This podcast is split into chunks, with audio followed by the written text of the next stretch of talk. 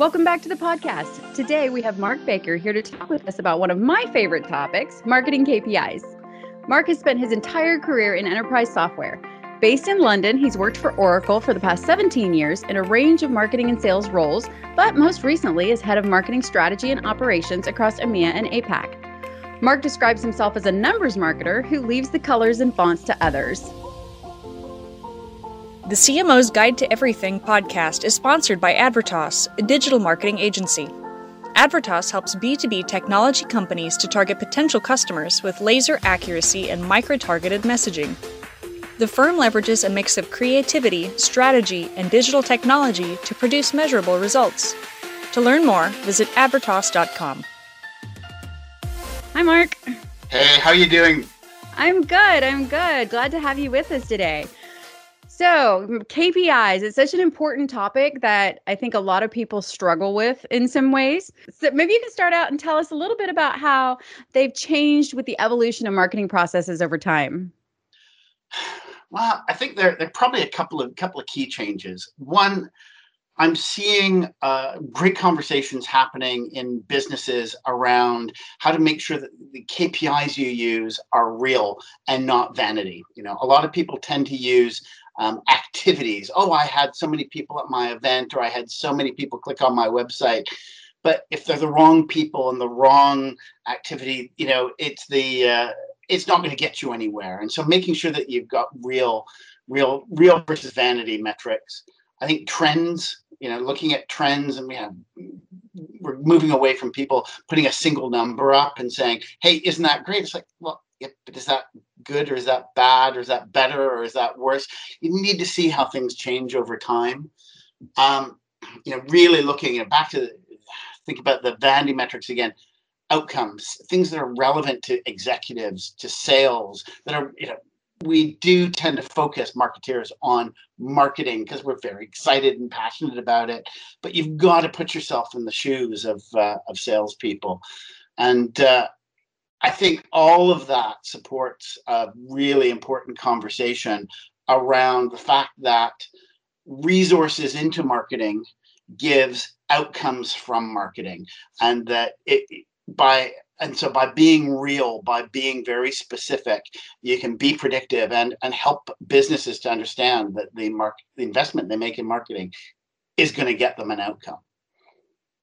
Sure so that makes a lot of sense. Um, in demand generation, obviously, we choose sales qualified leads as the ultimate KPI. You know, that's what we're after.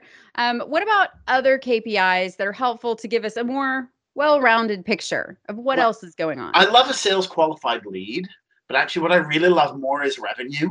Oh, well, yes. and you know, and I think there's there is also a movement with all of that to helping um, look at what what uh, some people refer to as the, the total return on marketing investment, the ROMI, and actually looking at it not just as the, that handoff point, but actually having marketing take an interest and a level of responsibility for the actual outcome. You know, of course, if a salesperson chooses not to pick up that lovely qualified lead, they they qualify and say, yeah, that's a great lead, and then they never work on it.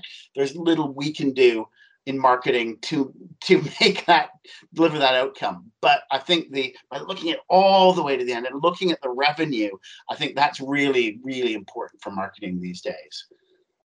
So what would you say to you know kind of that traditional friction between marketing and sales where you know once it goes to sales marketing says we have no control and then sales says you know marketing isn't giving us the leads that we want. You know how would yeah. you address that friction in your kpis I, th- I think it's you do look at that middle point, which is the sales qualified leads, but you also continue looking at um, you know by partnering with sales, by partnering with sales um, operations, you look at what level of activity there is against the opportunities that marketing passes. You look at the win rates of mar- of marketing created opportunities, and the and doing a compare between um, what sales is doing for their own um, yeah. you can really very often find that marketing opportunities because they've been nurtured and warmed up and we've got built a relationship with them already actually close faster, close more often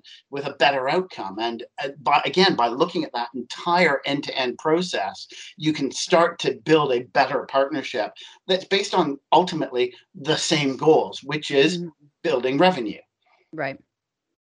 I, I, personally, you know, we've had a lot of discussions on this podcast recently about that teamwork and it's being mm-hmm. so critical. So I think the more those silos break down, the more, you know, particularly as people start implementing ABM, you know, that it begins to work a bit smoother as you say towards the revenue goal. Regardless of the tactic you know you could you can have great alignment with very big segments. You don't have to get down to the account level. That's that's a very natural push pull when you're you're talking about a specific large account plan. Mm-hmm. but if you've got goals for a segment and can work closely together and, and make sure you're using all your data to ensure that your marketing and your sales efforts are well aligned. Um, I've seen loads of situations where where you end you draw the Venn diagram and marketing's marketing over here and sales is operating over here. And you know we're only getting that very small bit of inter- intersection between the two. And so we're wasting energy on both sides. Yeah. uh, so it's again that alignment is so important from top down. I agree i agree. What sorts of kpis do you find most helpful in a brand awareness campaign when you're doing brand awareness, in my view, the only thing that really matters is what the customers and what the prospects are telling you. Original research is everything. Um, and you know, when I started in this game, the only way to do original research was to hire a firm with a bank of phone callers, spend three months phone calling enough people to get the responses you needed, and then spend two months with somebody with some data scientist working the Excel spreadsheets to get the stuff. At which point, your date, original date is six months out of date, and you don't really know where you are. right. Um, these days, there's so many great online research houses who are using the same sorts of um, uh, test groups that uh, that the the caller the calling agencies are doing. But but if you want to understand what what brand what's happening with your brand, taking that temperature on a regular basis is the only way and you know you, you can do it relatively inexpensively these days and and do it on a, a, really regular cadence. If you can do a monthly cadence you know for your key markets and just ask 250 people that's all it takes. Stats are wonderful. To yeah. ask 250 people do they know you? Do they know what you do? Would they buy from you if they did? You can build a very clear brand health view which is it, just absolute magic if you're investing in pure brand work. Yeah. No, that's a good suggestion for sure. So it's hard to talk about KPIs without delving a little bit into attribution. With so many channels, so many touch points, accurate attribution can be this hugely complicated challenge. So, what kinds of models have you found helpful? Well, I can tell you the model I found least helpful, and that's that, last that touch. It's Last touch is the worst thing you can do to a marketing organization. If you want your marketeers to be fighting at, you know, it's like the like those old 1950s, 1960s comedies where there's a handbag sale and everyone dives into the handbags trying to grab them, and everyone's in there trying to make sure that their activity is the thing that is that tips the customer over into a lead. And i have seen so much bad behavior at many companies. And talking to all my cmo colleagues uh, in various various businesses it's it's really poisonous last touch is absolutely poisonous um, and what you need to do to get past that is to move to a more um, uh, multi-touch um, attribution model where you can give, you know, because if, if, an opportunity comes across the line, maybe it was an event was which was the last thing they did before turning, flowing as a lead, getting past the score, turning into an opportunity. But chances are, you know, it, it, typically most of us are still using contact-based um, flow lead flow systems rather than account-based lead flow systems these days. And well, what about the interactions you had with other people at that account? Maybe you talked to the HR person and the IT person, but not the finance person, but they're the one who flowed because of the things they heard from the other people. So you really need to have um, have, have some great data and really drill into the data to understand and and allow people to take credit for the great work they're doing.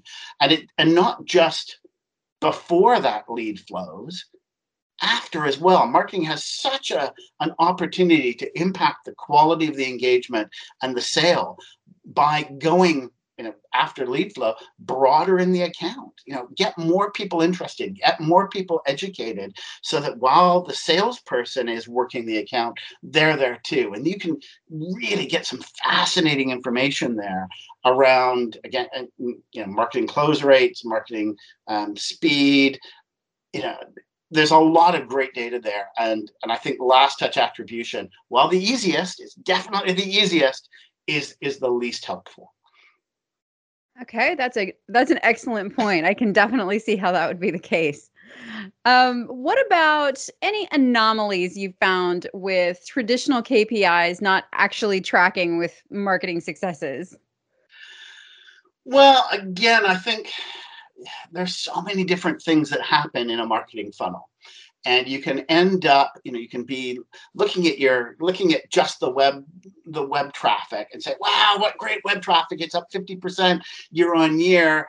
But that may be that may be good because maybe we've actually decreased the amount of um, spend driving people to the website and that's all organic which is all good. But maybe at the same time we're actually attracting the wrong people. Perhaps perhaps they're all people looking for some other company and they come to our website because it's a similar name and they're not progressing anywhere. And those are the sorts of things you can see. You can end up with you know great web traffic that leads to nowhere, great form fills, which lead to nowhere, even great lead volumes, qualified lead volumes, which ultimately deliver no revenue because we're um, just because we're marketing to the wrong people. We're hitting the wrong seniority, the wrong job role, the wrong segment in the market.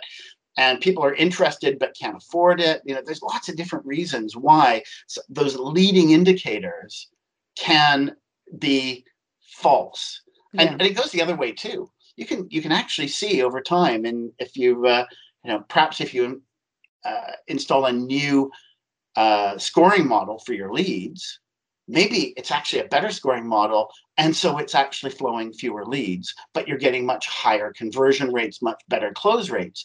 So you need to have a look at all of those things and really understand your entire funnel and what good looks like in, in a funnel and then be constantly tweaking all those those different points and otherwise you will find yourself thinking you're heading in one direction and finding you've landed in somewhere completely different I think that ties in really well to your very first point in this conversation. It's more about the revenue than it is about any of these other factors. It is, and you know, and the, I'd never go, you know, throw away my leading indicators. I want, sure. I want all my leading indicators. I have um, I've been working on a, a, KPI model at the moment, um, and you know the outcome metrics are very, very clear for marketing. They and there are just a few of them, and that's that's a really interesting thing. The outcome metrics, you know, whether it's the pipe, it's the revenue, it's the the brand, those are the outcomes, and that's what really matters. But the list of activity metrics we have by tactical area for social, for digital, for the web, for the um, for customer marketing, for uh, oh, for events, lots and lots and lots, and they're really really important. Uh, so you know you need those as well, and you need because the teams need those to understand how their teams are functioning. You know the lead, the marketing leadership needs all that. Um, but the, another area that I think is is left out is the readiness metrics. Where is the budget? Do we have the enough people? Do we have the right people? Are the budget is the budget people ratio right team by team, or do we have some some teams that have too much budget and some teams that don't have enough? Uh, and there's a lot of work that can be done there in terms of staffing and skills and budget alignment um, that I think a lot of marketing teams miss out. And uh, you know, I've done a lot of work at that end, making sure that we've got the right people, the right amount of budget, and the right platforms in place to make the marketing team successful. And if you're not reporting on it, you probably you probably don't know. Yeah, yeah, for sure. Well, kind of in thinking about all of these things, maybe top five tips to better evaluate marketing initiatives that you can leave our audience with. Yeah, I, you know, I think, like I'm saying, start with be aware of what the metrics, what metrics you need to make sure you're successful, and split them into the things that make sure that you're ready, the things that make sure that the activity is running the way you think it is, and that the then that the outcome is what you think it should be. Those those are being on top of that, having a model, whatever is right for your business is is is good. But there's lots of great examples out there. Um, my second one, be very selective with the metrics you're using with your stakeholders, with the C levels, with your heads of sales. Be very, very selective. Do not swamp them with all the things that matter to you but which probably don't matter to them. I have seen salespeople say, wait a minute, how come my SEO rank isn't high enough? Uh, for this product and you know that but that's a rarity talk yeah. to them about the pipeline you're delivering talk to them about this the wins they're getting be across their metrics i think going back to what i said at the beginning number three is make sure that you're linking when you're talking to your execs and your salespeople the that the outcomes are linked to the inputs. That without people, without money to spend and platforms to do the work, you're not going to get the outcomes. And and I have um, not recently but in businesses where where you know people seem to keep on wanting to uh, cut the budget and expect better better returns. Now we're we'll just take ten percent of the headcount and twenty percent of the of the spend, and can you do fifty percent more pipe for us? It's like no, right. it doesn't work that way. You know, if only, if only. But yeah, so you make sure you make that link in people's minds and and continue to drive it and show as much as you can the ratios because there are you know lots of good ratio yeah. models for investment to outcome. And, and if you can use those, you can make a good case. Um, again, back to what I said up front, don't use a single number to make an impression. Show a trend, show how it's differed from last week, last quarter, last year, as you're, you're continuing to invest. And, you know, and then again, be in that position to look at all those inputs and all those trends and all the rest of that to predict. Actually because you know that's going to help you set targets. That's going to help you set expectations um, which is a, a, terrible challenge for most marketeers is setting expectations realistic expectations. Um, and again that's going to help you back to your relationships with the executive your relationships with the sales team and and help marketing be the great success it should be absolutely I was, you know we uh, as an agency, I talk to clients all the time and they want to know what to expect, right? And that's one of the things that I try to drive home to them so often is well, your comparison is you. What matters is what happens over time. What did you do last year versus what you're going to do today? It's not really helpful to compare yourself to anyone else really because their metrics are not relevant to yours. They don't mean exactly. the same things for their business. They don't mean the same things for their team. Targets, you know, targets so. will be different. You know, metrics yeah. may be the same, but the targeting will be different right. and the expectations will be different and you will invest differently in terms of both your people and your money, depending on, as you said, whether we're looking at doing brand, whether we're driving demand generation, whether we're enabling our salespeople or serving our customers. Yeah, they, yeah. They all require different levels of investment, different KPIs, and will deliver different outcomes. Absolutely. Well, thank you so much for your time today, Mark. I really My appreciate pleasure. it. And hopefully, you'll come back and see us again at some point. Thanks so much, Laura. It's been a pleasure. All right. Thank you very much. Cheers. Thanks for joining us today. Don't forget to subscribe, rate, and drop us a review on iTunes. If you enjoyed this episode, I would love to hear from you. Tag me on Twitter at CMOGTE Podcast and let me know what you think about the show and if there's any topic you'd like to hear about in the future. And until next time, this is Laura Cuddle, your host from the CMO's Guide to Everything.